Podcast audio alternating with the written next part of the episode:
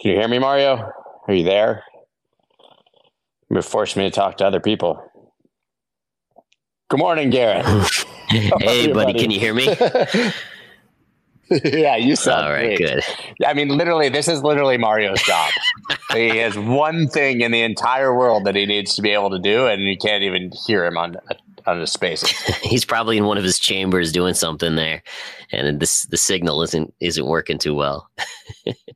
Yeah, our, our, our, mutual friend uh, Gaurav, who's a VC, sent me a picture a couple days, and since uh, Mario can't hear, I'm going to talk about it.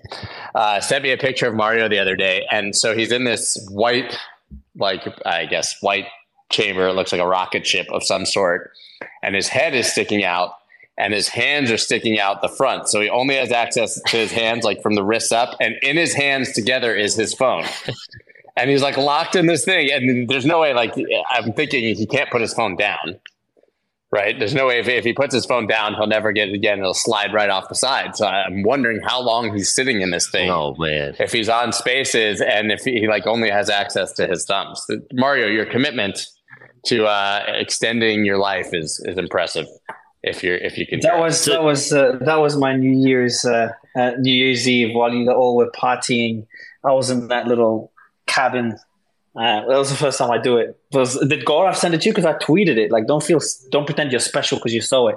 It was posted with with whatever tens of thousands or hundreds of thousands that saw it. So do you Mario? Do you use like uh like I I've I've used those uh shield your body type things like when you have your laptop on your lap to keep like the radiation from just going right into the body. Do you deal with that stuff too, or? No, I'm buying it as we speak. Shield your body laptop. Oh my god! I, I actually yeah, use oh, that, man. The amount of time that god. my laptop is on my lap, on top of my, you know what? Like I'm like, all right, listen, let's not risk it here.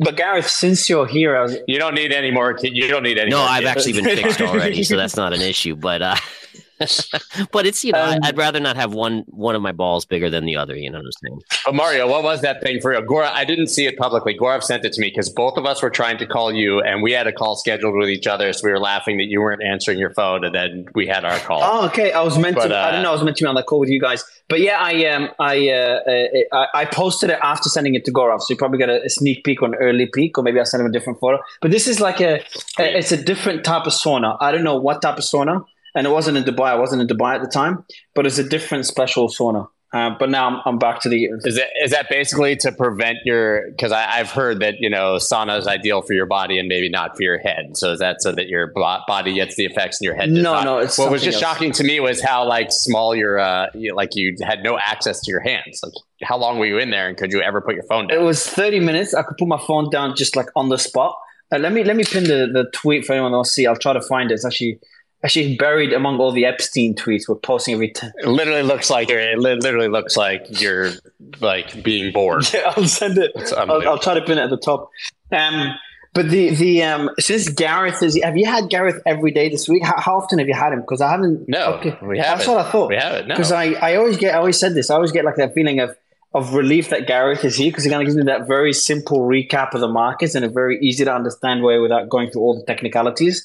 Um, so so I'll find that tweet. But in the meantime, Gareth, can you please explain to me what's going on? Because like yeah, one second, I one second I'm covering the Iran thing. I come back to crypto and everything's pumping. Everyone's happy. I'm like, great. Then I go off. There's another explosion in, in Beirut. I go to cover that. Come back, and suddenly it's the biggest dump since whenever. Yeah, so so I think the biggest thing to just keep in mind, people, is that that because of the leverage in the system, the algos and and the bigger players are having a field day with it, right? So they're able to flush it down and wipe out a bunch of people one way, then they they rip it the other way and wipe out a bunch of people the other way.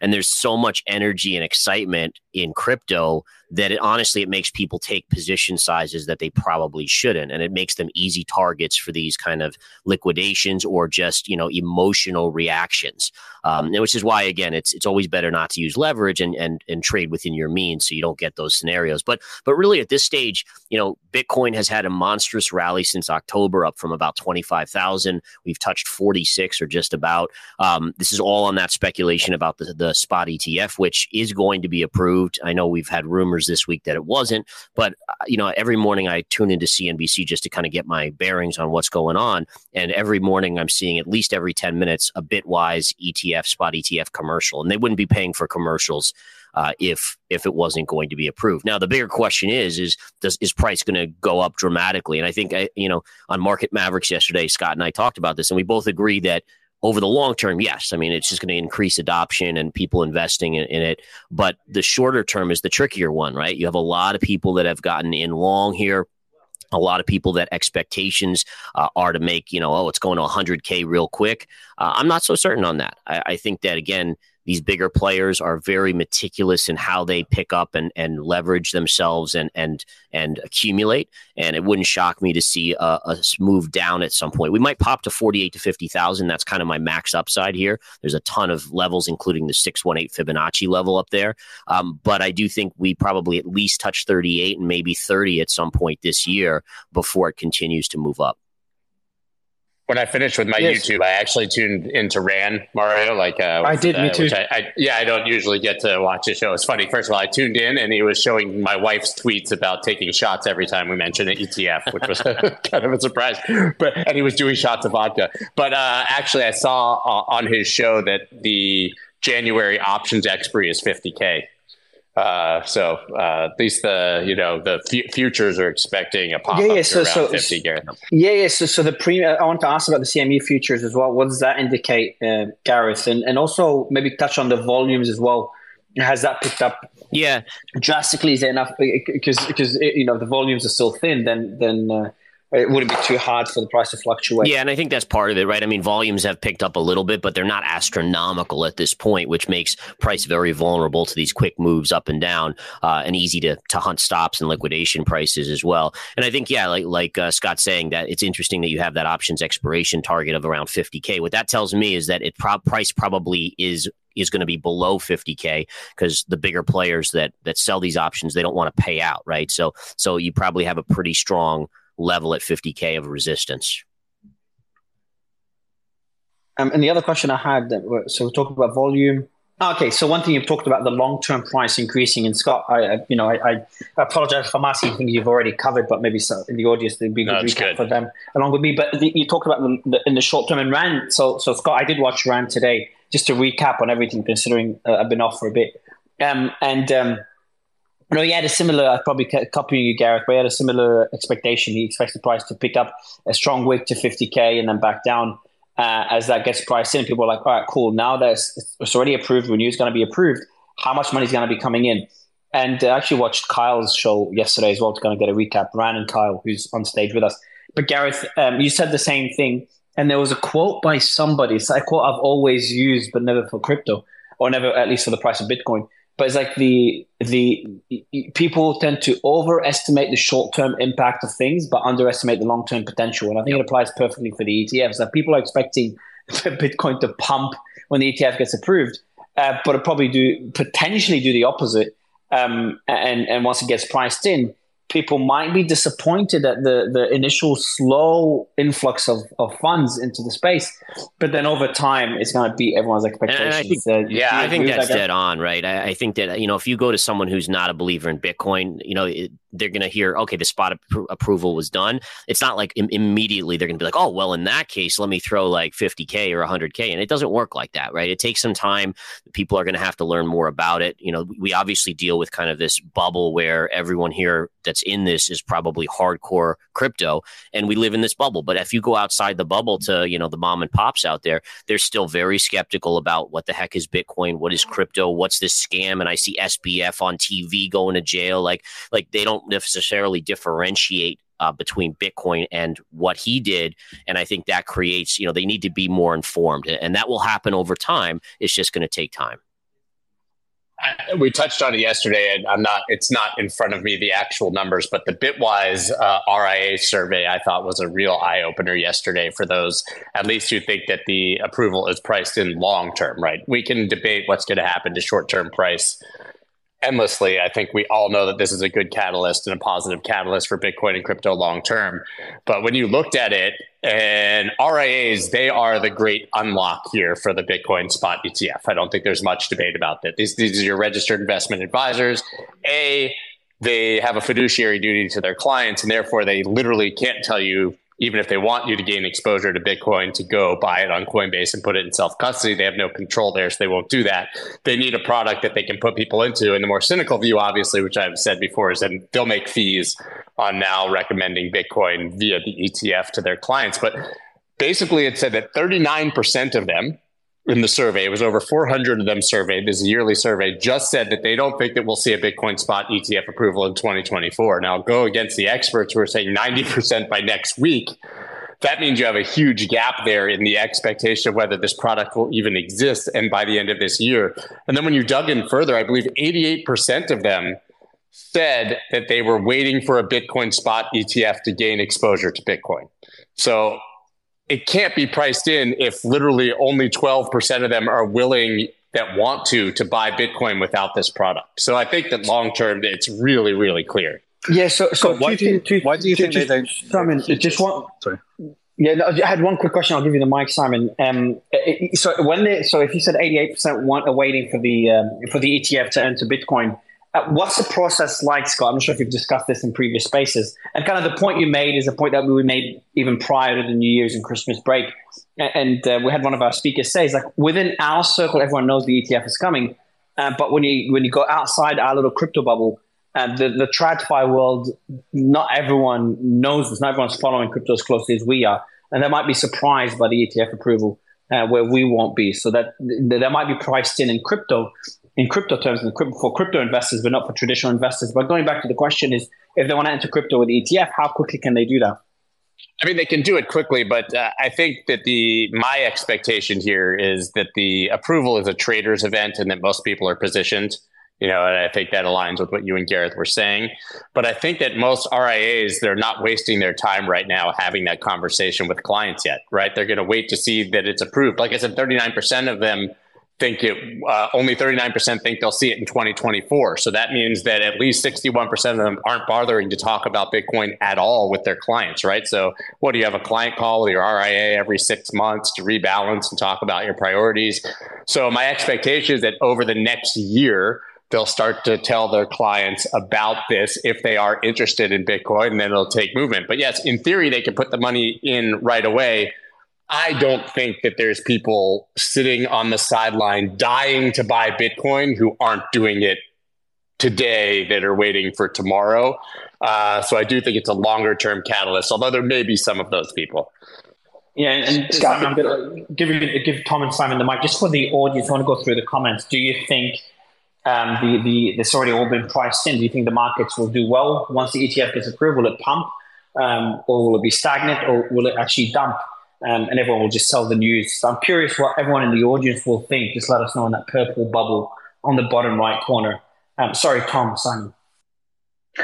Yeah, I just wanted to hit on a bunch of the, the great points that were made here. So, you know, at Gareth's point about marketing, these guys didn't spend all of the time and effort and legal resources not to market the shit out of this thing, right? You're going to have 12 of the biggest names in finance not only putting commercials out like a few of the smaller players have done, but BlackRock and the bigger guys haven't even get involved yet. Like I am not looking forward to watching Super Bowl commercials this year. I'm not looking forward to turning on Fox News or CNBC over the next two months because it's going to be a Bitcoin bonanza.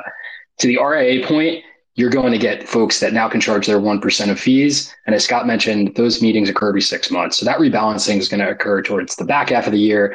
We're going to see continual inflows. So, you know, initially we might see a little pop down, but you're going to have a steady influx of capital coming in, not only from the RIAs, but those 401ks. So for those unfamiliar with kind of the US setup, you know, you put money into your 401k every paycheck, every two weeks it goes into a set data of you know funds you've allocated to, whether that be the S and P 500 or bonds or whatever. Bitcoin's now going to be in those lineups, right? Like Fidelity is one of the biggest 401k brokers in the U.S. There is no doubt they're going to put the Bitcoin ETF as an option for folks to buy. And the second step is actually putting it in target date funds. Those funds are pre-packaged funds where you say like, here's my equity, here's my uh, fixed income allocation based on my age and it automatically buys a package of those again every two weeks. And this is actually what's propped up the stock market a lot of the last you know decade or so is that you have price indiscriminate flows coming in to actually purchase assets no matter the level. So we're going to start seeing that a lot for Bitcoin in the back half of the year, and as these things be, start to become more normalized.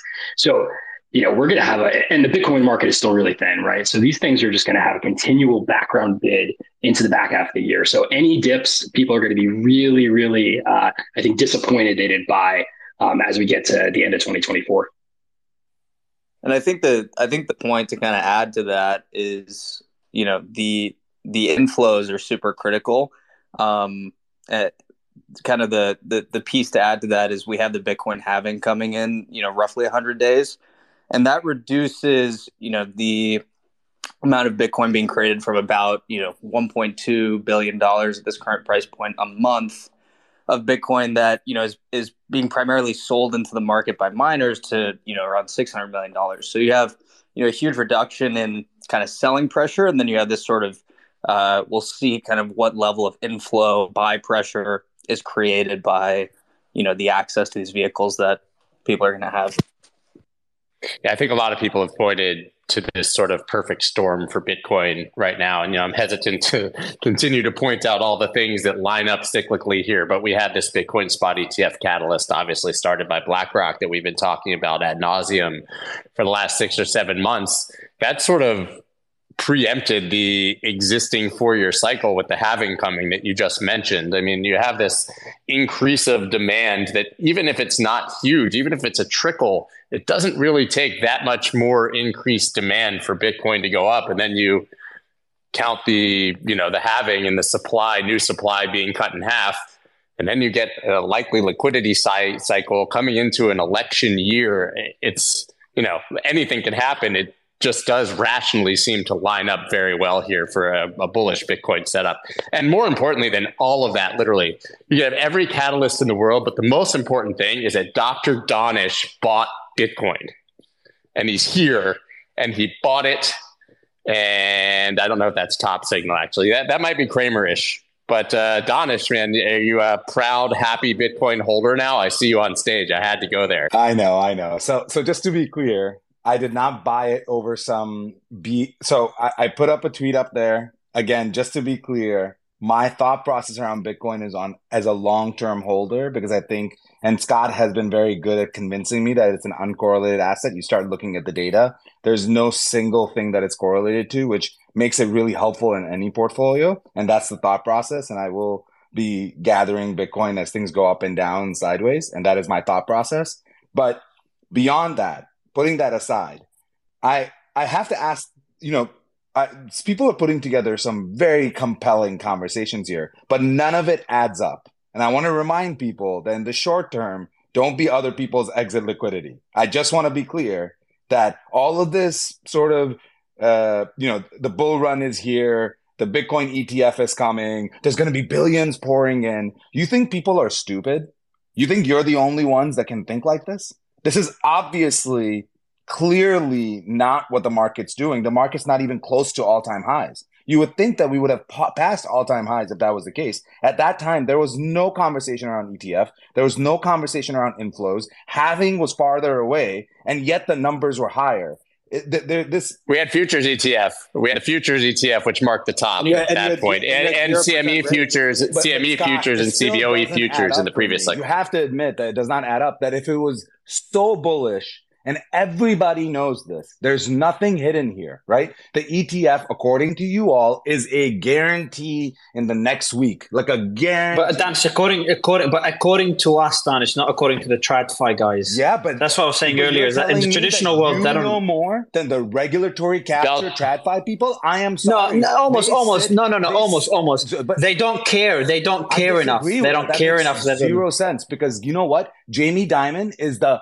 highest paid government employee in America. I'm telling you, these people know way more than you do. They are in those rooms. They know what's going to happen. They know it before you do. Yet no, no money is pouring in yet. That makes absolutely no sense. There's something else here. I don't think this is going to be this crazy event that completely changes Bitcoin. I think we should caution. I think I think 150 percent in a year isn't no money pouring in it is no money pouring in when you think about scale. Think about BlackRock. Think about Vanguard. Think about the scale, the Fidelity. Think about the scale that we're talking about. That level of scale is just not happening. And I'm sorry to burst the bubble. I know I'm the bubble burster that comes up here, and everybody hates on me. And I love playing villain. I have no problems playing playing villain. Again, I now own Bitcoin and not a small amount, a decently large size amount. And I'm going to make it about 1% of my portfolio. I'm letting you guys know exactly what I'm doing. But I'm not doing it because of some bullshit around halving, some bullshit around these narratives. I'm doing it because, again, it fits into a broader portfolio that makes sense in the long run. Everybody's got a different approach. That's my approach. Just want to be clear. You also the day that I, I, remember obviously you and I had the conversations about idiosyncratic risk, and I kind of uh, was trying to hammer that point. But you also, I will remember the day that you finally decided was a Fed meeting, and you couldn't believe Powell's words. That is true. I had, and this is what I'm trying to say, which is I just don't believe people generally anymore. I think the Fed is completely making up data. Look at the data today. If after what came with the jobs report today, if you watch the jobs report today and you're sitting there asking yourself, it doesn't add up. It doesn't add up. It sounds incredibly political. By the way, if you look at the uh, out of the last 12 jobs reports, they've all been brought, they've all been revised down. Why is it that headline numbers look great, but then so I'm losing faith in our government and in our government entities to be able to give us real data. And so when that happens, you start saying, okay, things are not correlating correctly, things are not going correctly, and people are pumping and dumping in TradFi, which is has happened for years, but at a level that we've never seen before. So, uh, you know, again, I'm thinking more in the long run, and everybody's got a, a different approach towards this. You all are free to go after and chase this one-time event. But I will tell you that this concept of one, it's priced in, it's not priced in. If it was priced in, we'd be past all-time highs. I, I don't care what any of you say. If it no, truly it's, was not priced in, in. long term, it's not priced in. So it's not, not priced in. So I that's mean, number one. So we're so, no, no, so, no, no, no. So the There's ETF. No so then the, the ETF. So either people that are trading crypto are idiots. Uh, I can believe that maybe, but uh, you know, like either they're idiots and they don't see that, or maybe it's not as much of a slam dunk as people think it is. That's number one. Number two, it's actually not going to be as cataclysmic of an event afterwards. And three, the halving may or may not matter. It's I'm not a like something doesn't add up. That's all I'm saying. Event. All I'm saying is something doesn't add up. That's all I'm saying. Well, I'll get Kyle. What do you think of uh, of uh, Danish's thoughts there? Well, he says that he's not he's, he's not subscribing to any of his narratives, but what I, I think what he's failing to understand is that the the narratives that he's not subscribing to are the narratives that define Bitcoin mathematically. So it is the halving priced in, the, the that mathematically reduces the supply of Bitcoin. It is a fact that it is, you know, uh, an evolving asset class that's brand new that Wall Street has never had an opportunity to come into before. It is all of these things that that he said it wasn't the reason that he was buying it for. That is exactly the reason why he's buying it for. Whether it's it's you know now considered an uncorrelated asset or not, the reason it is the way it is is because of those things, right? If we didn't have a, a, a deflationary type of supply, if we didn't have halving, if we didn't have global adoption on a massive scale, like it wouldn't be uncorrelated anymore. It wouldn't make it a unique asset that it is. So I, I think that like a lot of things that you said are true. However, I think that maybe you've just failed to realize the actual reason that you're buying the asset.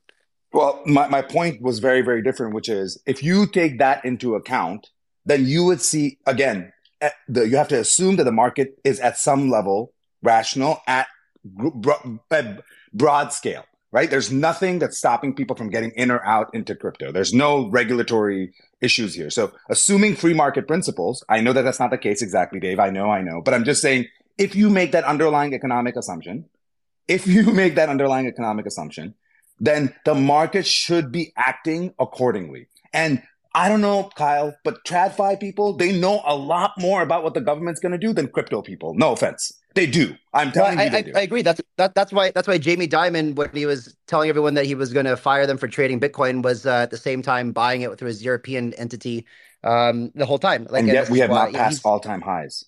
Something doesn't yeah. add up but you, in, the, in the same um, in the same kind of uh, study that that Scott was referring to earlier, another another statistic in there was that only 19% of advisors uh, said that they're able to buy uh, crypto for their clients at the moment too. So you know, there, there's still a bunch that just haven't been able to. Um, and then there's just you know there's just a, a huge majority of people that are f- afraid to to go buy it. They don't know how to do it. You know, like take my parents for example, or take anyone else. I mean, however, my mom did actually convert her 401k via Fidelity into Bitcoin in 2015.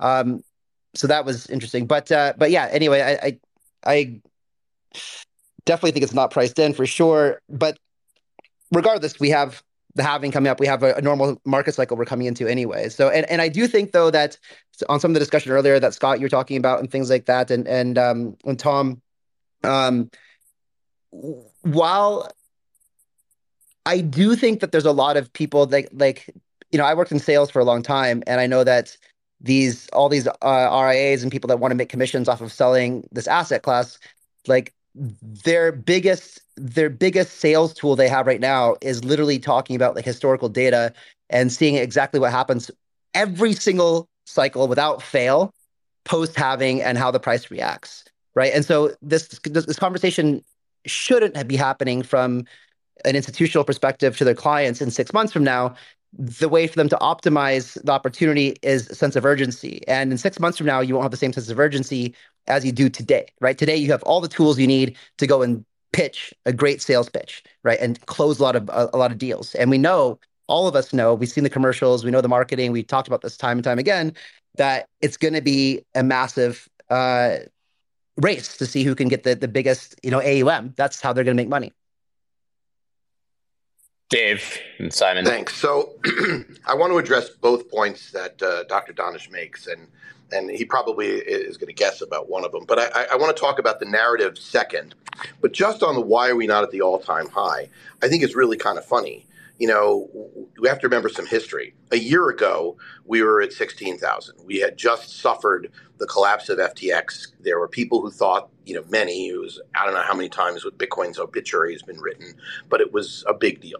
There are a lot of people who have that memory. And at the end of the day, the one thing we've learned over the last week, and we've learned it before, we learned it multiple times, is that on the margin, pricing is being determined by crypto speculators and yes, it's a bigger universe than it was a year ago, but it's still a small universe, relatively speaking, in the global economy. And we saw it. You know, Reuters comes out with a story, wham, $3,000 up. Some ridiculous report from some Matrixport analyst, you know, wham, you know, take use it to flush the you know the, the, the the leverage out of the system. It's still a relatively closed system. The issue that matters, however, is will there be new money coming in? And yes, there has been new patient accumulation for the last six months that we've all seen during this rally, and it's patient accumulation. And and every time we, how many times have we seen, you know, rallies only to get faded and faded a whole, you know, the, the entire amount. So we understand that. but the ETF narrative is not priced in. Uh, 100%. I mean, a couple of pieces of data. First, Polymarket. Right now, even today, there are people, it's only 82% chance on Polymarket that it will be approved within the next, you know, by the end of next week you know, when most of us think that, or the end by the 15th, I think it's sitting at, you know, there are a lot of people who are very skeptical. You know, whether or not you agree with the Matrixport analysts, there are a lot of people who are skeptical. Second, broker dealers are not allowed to touch Bitcoin. They can't. And that's why you have the cash creation redemption.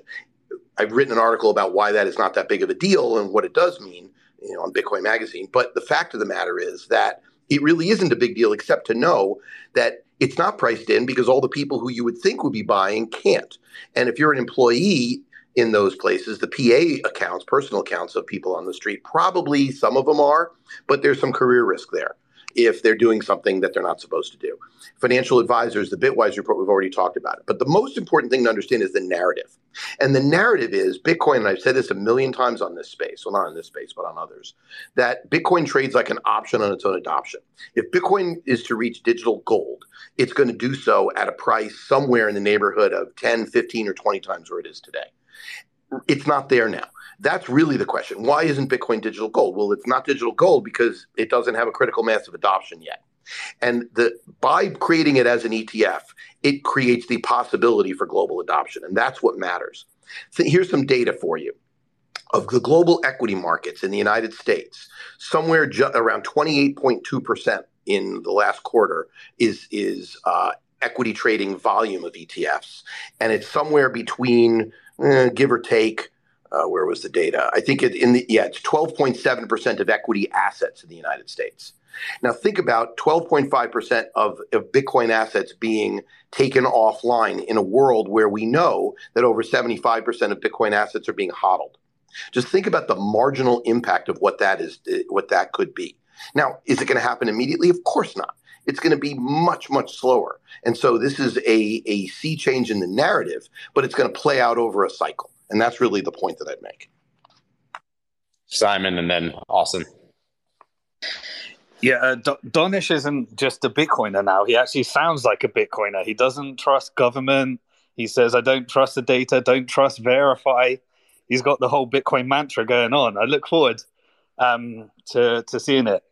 Um, but yeah, you know, the like if you, if you try and think about um, throughout Bitcoin, you had the market manipulators, the the speculators, the traders. They would play every kind of game out there. They would send, you know, thousands of Bitcoin to an exchange in order to panic sell people, um, and then they'd take the opposite side of the trade. So all of those games have been playing all along. On the other side, you've got the Bitcoin investor that doesn't care about the game and just accumulates every single month.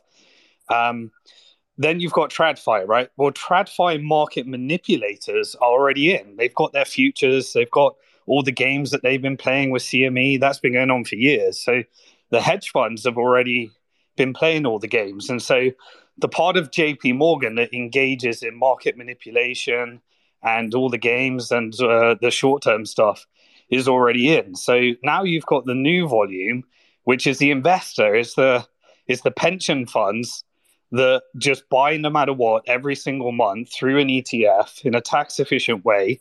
You've got all of the registered investment advisors pitching what we've been pitching for the last 12 years about the maths and code, um, the halving cycles, the historical data, um, legitimizing it from the perspective of somebody that thought this was a currency just for drug dealers and terrorists and human traffickers. They're unwinding all of that narrative. All of the previous um, pricing was based upon a massive percentage of the world having that understanding. And now the narrative is going to be changed by everybody. And that final bit of volume is those that are the investors, not the manipulators, not the speculators, not the hedge funds. It's the patient money that's just going to buy every single month um, and rebalance based upon what's happening. So that's, Inter- that's yeah, and and Simon, interestingly, in that Bitwise report, I, once again, I'm not looking at the actual numbers, but one of the final key points was that people who buy Bitcoin statistically don't ever sell it uh, or continue to buy over time, and so that's not an audience that, uh, when they come from the investment side, uh, really leaves. Yeah, so Scott. The question Austin. I had yeah. for you on the report, you said that yeah, um, most I, you gave a stat. I forget the stat, but you were saying they're eighty-eight percent. Yeah, they're waiting for the spot Bitcoin ETF. Why do you think they wanted the spot Bitcoin ETF rather than another another way of getting exposure? Uh, it's a great question. My my instinct says they want the name BlackRock. uh, unfortunately, uh, and, and, also like uh, it, it's funny. I've been sort of playing in my mind the scenario for like what Gary Gensler's speech is going to look like when we get these approvals. Uh, how will he cope or justify all of this? And, and my gut instinct is that he says basically just that that uh, you know we were waiting for our quote unquote trusted wall street institutions that we knew were safe and would track this accurately and would not manipulate the price to come in and and uh, you know take ownership of the asset. And now we have you know blackrock and fidelity. And so of course now I'm willing to approve Scott, this, but also say, everything else is trash.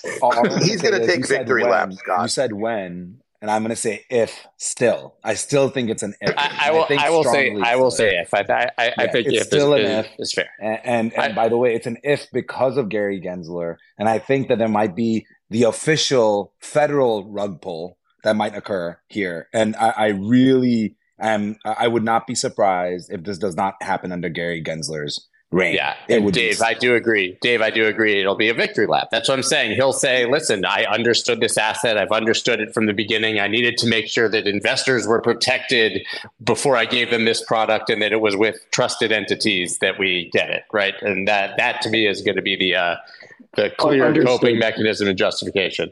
Because understood, but never purchased or used it. Oh, sorry. I, I was just going to say to Donish's thing. The thing that you have to understand is, is Gary is not dumb he's actually a very smart man. We may not agree with what he wants to accomplish, but he's smart. And politically speaking, if he says no now, it goes right to the courts. and he looks like a, a monkey's uncle because he'd have broken all precedent from the institution. They don't, when the staff, and, and it's very clear the staff agrees with this. When the commissioners override the staff, it's big news. When the commissioners override the staff and they are in violation of the courts, it's even bigger news. Meanwhile, on the flip side to that, he can take a victory lap here. I wrote this months ago, but the fact is, he can say, Look what I've done.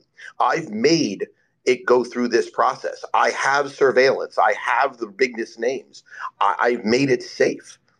And and by the way, he can distinguish it from to help even from Liz's perspective. He can distinguish Bitcoin. He's not a Bitcoin maxi, but maybe he is. He can distinguish Bitcoin from the rest of crypto, and that's another thing that, that that's important here. Exactly right, Austin. You've been waiting patiently. Sorry. Yeah, no, it's totally fine. I was going to say one one of the things that's interesting to me listening to the debate on priced in versus not priced in is as somebody who has worked extensively with the RIA community and investment management, you also need to think deeply about the time frame on which these things are going to show up, especially now that we're in a non-zero rates environment. Right? We live in a world where if the ETFs are approved today or on Monday, right? And you think about what does it do to get these things integrated into model portfolios for RIAs so that they can go to clients and actually try to get them to allocate to this in a sustained way. If you think about the framework that needs to be built at most of these places for what are you allowed to say to clients? How do we pitch this thing? What research do we have? Right? Like all of the policies, procedures, like making the sausage to do it takes a lot longer than people think. And so to me, watching the market price, if you're, say, an informed TradFi person looking at it, I think a lot of what we're seeing is people do think it will be big, but not right away. Like this is a snowball starting at the top of the hill that's going to need to roll for a while to get to critical mass. And if you take that view, especially because it's not free to put money into something if you don't think anything's going to happen for a while, then the price action actually makes total sense as to where we're currently standing with the ETFs coming right? Because anybody who's a hardcore Bitcoin person has bought it already. You can just go buy it yourself. There are other ways to do this. That means the addressable audience we're looking at bringing in are not the like deep believers, are less sophisticated about this thing. That means they take time. That means they need advisors. That means they need trust. All of those things take time to be built up. I really do think people need to slow the roll on immediate adoption, but in some ways be more optimistic on very long term adoption because of that. I think those are absolutely great points, Ark. Hey, what's up, guys? Uh, Mario Scott, uh, first time uh, speaker, long time listener here. Um, I'm Gen Z, so a lot of us and Gen uh, and I guess millennials are, you know, we self custody our own funds and things like that. But I think that the majority of people with, you know, the wealth out there, they don't actually are interested in self custody. You know, like they actually want to have their RIA take care of, you know, the Bitcoin for them, but they want to have exposure to this asset class. So this is the first ever time, obviously that we have a asset that has a maximum fixed supply, even deflationary, that's going to be, you know, finally bridging the gap with, you know, TradFi. So this is going to be a, a, long snowball effect, having tr- probably like, you know, trillions come into this space over time. Obviously, I, I think that, you know, we're probably going to reach, I would say like five to ten trillion dollars of market cap for Bitcoin in this cycle. But this is not going to go away. You know, I had the epiphany with Bitcoin six years ago. You know, this is a hedge against inflation. And if you look at the spot ETF for gold in 2020, in 2004, uh, and you look at the gold's price right now, it's just continuously going up into the right. Yes, inflation goes into it, but it's still going to keep going up because it's just a superior asset than something that's going to be printed into a gazillion. So we have something that has no middlemen that you're going to be able to, you know, have all these people and all these people on the streets that you can talk to, you know, they have no idea about Bitcoin yet. You know, they still think it's magic internet money. You know, we've all learned about this a long, long time ago, but the majority of people have no idea how to even utilize this technology yet. So, Arch, when you when you just one thing I had to jump in, you said five to ten trillion dollars market cap. Like I'm very bullish on crypto, very bullish on Bitcoin. Uh, where'd you get five to ten trillion dollars from? I think that just be like from looking at last cycle, Bitcoin almost reaching three trillion dollars of market cap, it makes sense that this this cycle coming around is going to be even higher than last cycle. You know, um, but altcoins as well. I think altcoins will have a trickle effect. You know, ETH will might even reach a trillion in in, uh, in market cap. You know, you have other things like Kaspa, other things down the line. I think that Bitcoin, you know, realistically, with the ETFs, the having a bullish U.S. presidential candidate coming into Q4, most likely on both sides of the aisle, I've heard verbiage. You know, we're probably need some positive regulations coming into the mm. space, you know, eventually. So I think you know it's it's just in, it's just inevitable that this is going to you know keep getting bigger and bigger. I'm way more bullish on mm. Bitcoin than a shiny object called gold. You know, there's really only one use case for gold. It's jewelry, and it has a yeah. ten trillion dollar market cap. Can, can, can we, can, can, Scott? Maybe one thing we could do is look at the scenario. What happens? What are the possibilities of an ETF not getting approved? Why would that happen? And if it doesn't get approved, what happens to crypto? You know, we can guess what happens, but maybe we're good to get some thoughts on that. And then the, well, the second one is yeah. go ahead. No, please. I forgot the second point, so go ahead. Yeah, I was just saying, I mean, the quick answer there is we had one of those days that gave us hints two days ago, right? When uh, Matrixport analyst news goes viral. Listen, we, we all know that that was a leverage flush, but like if even somebody sharing the idea that going public that the ETF might not get approved uh, sends price down from you know 45 again not the catalyst but i'm saying that's what the news pointed to 45 to 40 i think we know that an outright rejection uh, would be really really rough for the market. I do think that the bulk of the move that we've seen to the upside of crypto at this point in the cycle even in advance of the halving uh, is all because of the bitcoin spot etf approval anticipation. So i think a rejection would be really really bad for price. By the way, just want to say that people that are looking at this as an uncorrelated asset don't automatically assume it's going to go up into the right. We actually don't want that uh, because that doesn't give you any opportunity to, uh, opportunities to buy and improve your portfolio. If you are actually thinking about this long term, I will say it's nice to hear young people still being super optimistic about everything. It's incredible. Uh, it's actually kind of nice to hear. But I was going to say that we just have to be a little bit careful about the fact that we've seen this before People have made narratives before and people have been rug pulled a million times before. This is not the first time that everybody's on the one on one side. And when everybody's on one side, it's always better to be sitting. A lot of a lot of people made the comparisons to the gold ETF. What happened to gold prices when that got approved? Dave, I think you talked about this in one of the spaces. Can you make that comparison uh, for the audience and whether we're going to see the same thing now with Bitcoin? Austin, Dave, or anyone else? Well, Simon, I, maybe you can help. I think it's important. I mean, history doesn't repeat; it rhymes, right? the gold ETF was the first way that people could buy gold in brokerage accounts in IRAs, and in that respect, it's the same. But there was never an issue. You could always there were still gold trusts and papers. You could own gold coins, etc. And frankly, around the world, I mean, if you look at India, you know, the, the person before, the reason I bid a thumbs down on gold's only use case is jewelry, I actually disagree with that. Platinum can also be used for jewelry, used to be more valued than gold, and now it's half the price of gold because, frankly, the jewelry use case is nowhere near as important as the monetary use case of gold. And in fact, if you look at, you know, the Diwali, you know, buying of, of gold jewelry in, in India, a lot of it isn't to wear, it's as a store of value. And so I think that there's a lot that's similar. What's different is there wasn't this sort of impossibility of something being in the financial system. And it wasn't kind of a curiosity. And gold was bigger to start relative to other assets and was still seen as an uncorrelated asset by traditional finance before it. So, if anything, the narrative change here is much, much larger. But I totally agree that this is a wave, it's a long term thing, and, and it doesn't happen immediately. I believe in terms of price action, by the way, Mario, it was up for two or three weeks uh, after the ETF, something like that, and then actually a slow bleed out for many, many months uh, before gold actually went parabolic with the ETF.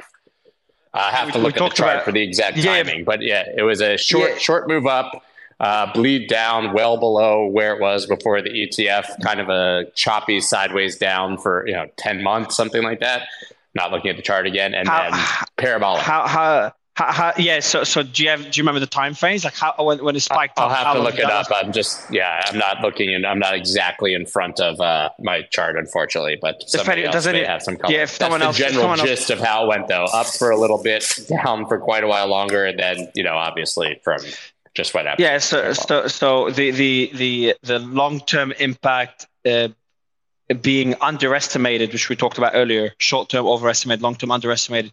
In gold's case, it was long, long term that was underestimated. Um, but it, Joe, you wanted to comment on the gold comparison?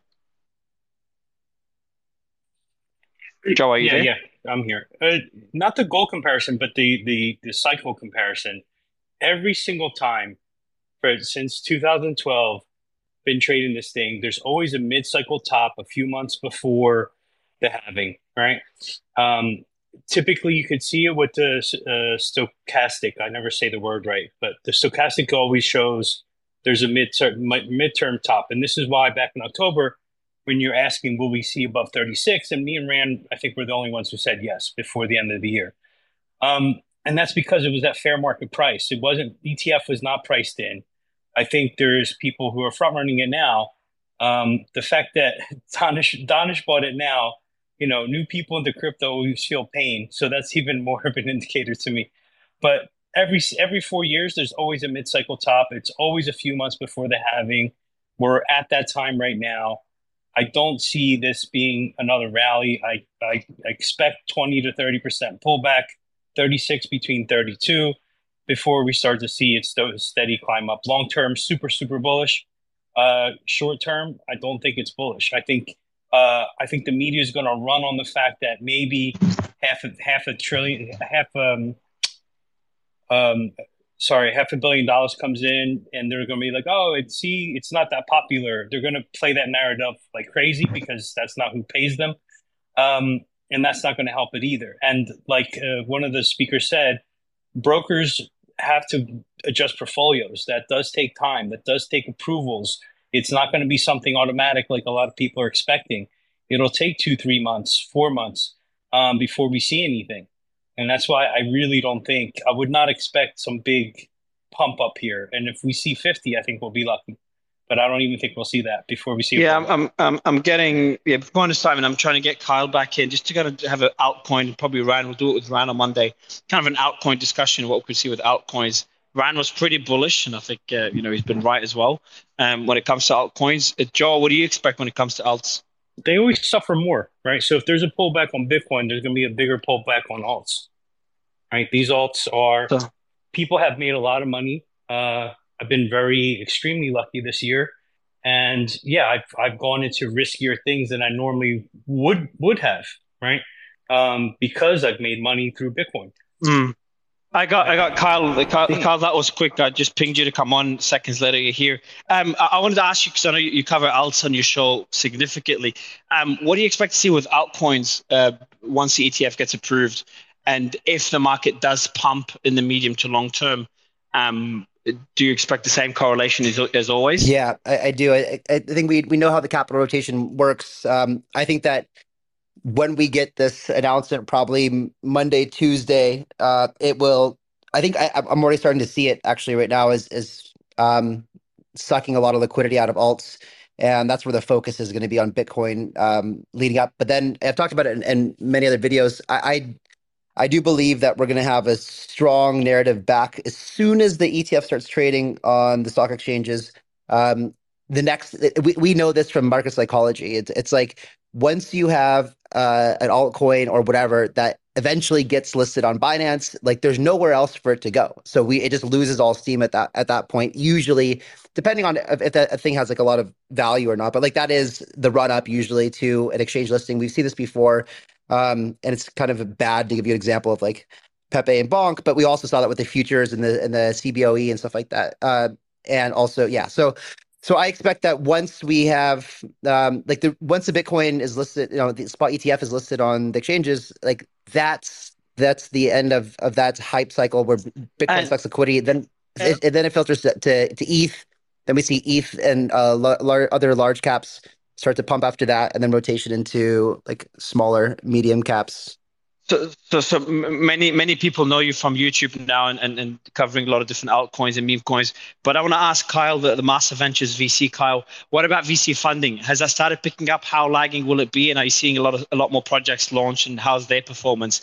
Because that usually takes longer. It's like more midway throughout the bull market that you start seeing that uh, picking up. No. Yeah. I, so we're seeing um, more more funding coming uh, a bit easier now. It's it's definitely like uh, actually a lot more deals are coming uh, every single day to me, like in in masses, and uh, and then as a launchpad too, you know, we're on next week. We, we will be announcing everything that we've been doing over the past two years as a launchpad, but um, that interest is, is is starting to show up a lot too. So people are what what has been happening is that like a lot if you're not a, a huge VC with a hundred million dollar plus fund, you've essentially like ran out of liquidity over the past you know two years, and so people are just waiting for liquidity events. We've all deployed a huge amount of capital from this second half of the bull run where projects ended up not launching because they wanted to launch in better markets holding all of that uh, you know momentum and a lot of projects failed through the bear market. And now we're coming into our first liquidity events in like three years where we actually have some liquidity to, to redeploy. So so people are getting ready for this. Some people have been holding some dry powder on the sidelines and we're starting to see them start deploying that now. Uh, but people are looking for more favorable vesting terms as well. And so people are having to restructure to to get capital. And how, can you can you can you compare to the, how do you how do you see this bull market? I think it's one of your videos that you said this will be the last crazy bull market we see in crypto uh, before things uh, finally mature. Do you expect this bull market to be crazier than last year? Because uh, we had a debate a few months ago whether this bull market means Scott and Ran, whether we're going to see a similar bull market to last year or things are going to be a bit more a bit less uh, less scammy. There's less already there's already altcoins going thousands of X, and we haven't Yeah, even know. started. Yeah. It's I, I, listen. I know Ran was of the uh, we'll never see altcoin seasons like we did in the past. I think he's revives that.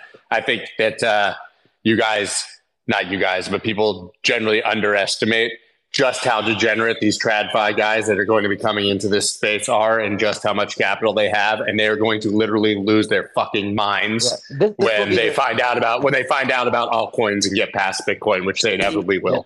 Yeah, that's true. maybe- Th- th- This this will be the, this will be the largest, uh, in my opinion, the largest bull bull market we've ever seen, uh, and that's why I also made that statement that I think it'll be the last the last the last bull market where we're able to make insane gains, um, and there's going to be the freedom to to do the kind of things that we're doing today. That uh, and the opportunities to make money. There's going to be a lot more regulatory restrictions ar- around the world. Um, you know, in four years from now, in the next in the next cycle, that won't allow this. But mostly, we're going to get a huge influx of capital, and that rotation of capital is going to go from Bitcoin into alts.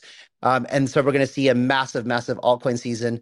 Um, but I, I do think that it, the law of diminishing returns will kick in uh, on the following cycles. This one, I believe, will be exceptional cycle. This what what we subscribe to this idea of the super cycle, and then we will see the law of diminishing returns kick in um, subsequent cycles after that. Tom, what do you think?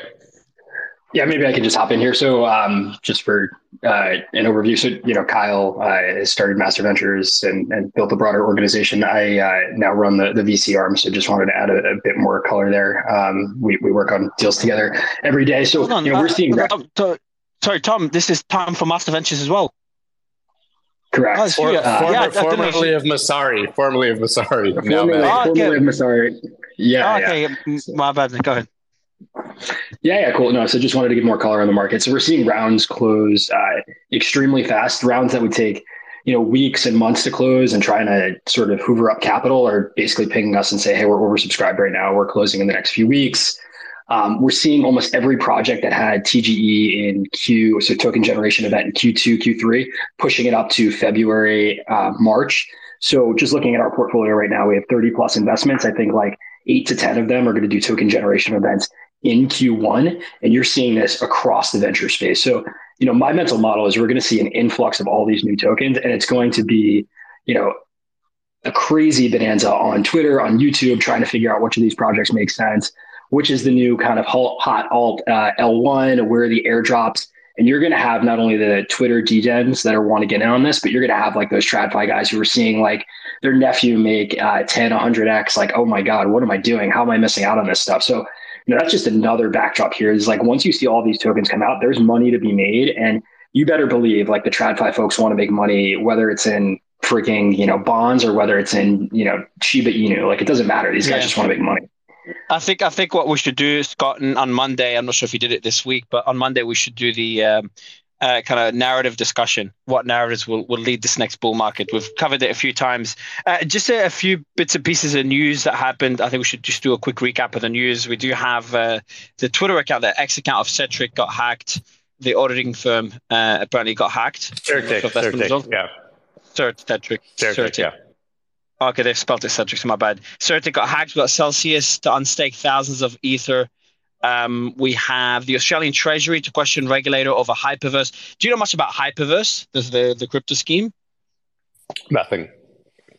All right, cool. Well, that's being looked into. South Korea. Oh, that's interesting. South Korean regulators seeking to ban a ban on crypto purchases with credit cards.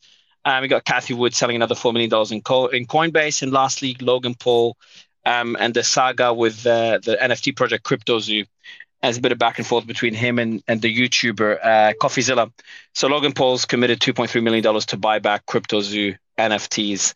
Um, it's kind of the, now that the bull market is here, he wants to make he wants to kind of fix his past mistakes so he can do it again, I guess, in this bull market. launch Yeah, I think there's a contingency that you uh, sign that you get a Yeah, refund on the purchase price, but you can't sue him. Yeah. Yeah, but that's and then and then um, in the agreement you'll have to buy his next NFT, or there'll be two point three million dollars of NFT equivalents of his next project. Um, but I think that's it. We've covered everything. Scott, anything else on your own? No, I mean, I just hope this thing gets approved so we can stop talking about it. I'm dying. Just don't. I'm Um, over it. Yeah. Yeah, but, but I put out a, I put out. I wasn't the only one. I thought I was. Uh, a few of us got a lot of information that uh, the approval could come in today, um, but it hasn't happened yet. But I, I put out a post. I thought I'd be one of the, the first, and I think um, two others. The the one of our regular speakers. What's her name? She put out a similar post. Um, Eleanor, Eleanor, Terrett. Eleanor, she was supposed to be Eleanor, here Eleanor. today. She was supposed to be here today. She she uh, is too good for us now. Yeah, so Eleanor, who we'll bring her on on Monday, but uh, she put out a similar post. I haven't. I probably should ping her see what her sources are. Probably have the same sources on this one. Um, she put out a similar post that could get approved today. I think it's any day now. Um, but um, yeah, I think that's it. I just don't want to. Like, I, I said, I said to NLW on our show today on Friday, I was like, God, it could literally kill me if we're talking next week about when the Bitcoin spot ETF is going to be approved. I mean, I, it, we've been waiting long enough. I think we need to get this thing done. Dave, what are you about to say? I was going to say you got to watch out for your wife. She's even more tired of it than you, obviously. Oh man, What- she's what- she's killing me. Yeah. What is she? Oh, okay, yeah, yeah, about the shot. That's what Ryan was talking Well, about. she tweeted, say, say, like, basically, like, you know, Pulp Fiction, say ETF one more time, I dare you, you know, and then said we have to do a shot every time we say ETF. And then I guess ran, ran, kind of ran with it on his show and was literally doing vodka shots uh, every time he said ETF approval, uh, which is, you know, Ran can do that on Friday in South Africa time. I can't do that on a 9 a.m. show in, uh, in, uh, in Florida. Cool. Well, I guess I can, but Uh, happy New Year, everyone, and uh, we'll see everyone uh, on Monday.